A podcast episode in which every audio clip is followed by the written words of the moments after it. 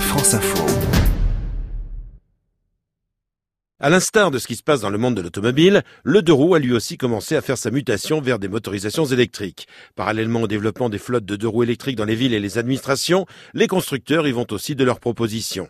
C'est ainsi qu'une marque, Zero Motorcycle, a entièrement dédié sa fabrication de motos à l'électrique et alors que la marque emblématique Harley Davidson s'apprête à commercialiser à son tour une moto électrique. Voilà que le groupe Piaggio lance son premier scooter électrique, la Vespa.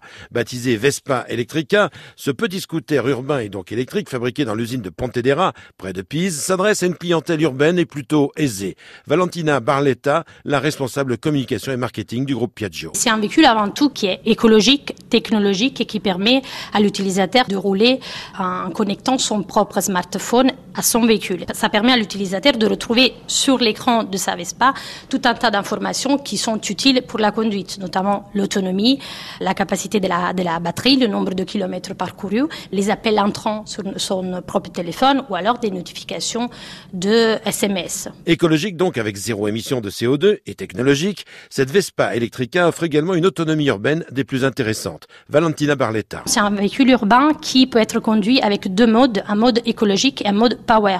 Un mode écologique, on annonce une autonomie euh, qui euh, arrive jusqu'à 100 km. À savoir que dans le mode écologique, on a une euh, vitesse maxi de 30 km/h. Sinon, on a la possibilité d'activer le mode power où là, on arrive à 50 km. Pour un temps de recharge maximal de 4 heures sur une prise domestique ou bien publique, cette nouvelle Vespa électrique séduit tout d'abord par son design délicieusement rétro, ses accélérations suffisantes en ville, son aspect silencieux et ses fonctionnalités technologiques comme cette prise USB dans son tablier, sans parler bien sûr de ses frais d'entretien et de consommation réduits.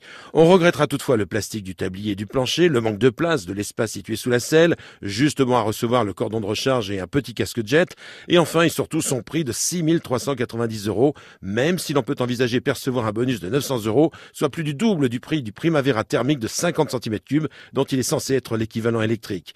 Une Vespa guêpe en français qui, n'y a pas à dire, pique un peu à l'achat, surtout pour des jeunes qui peuvent le conduire dès l'âge de 14 ans.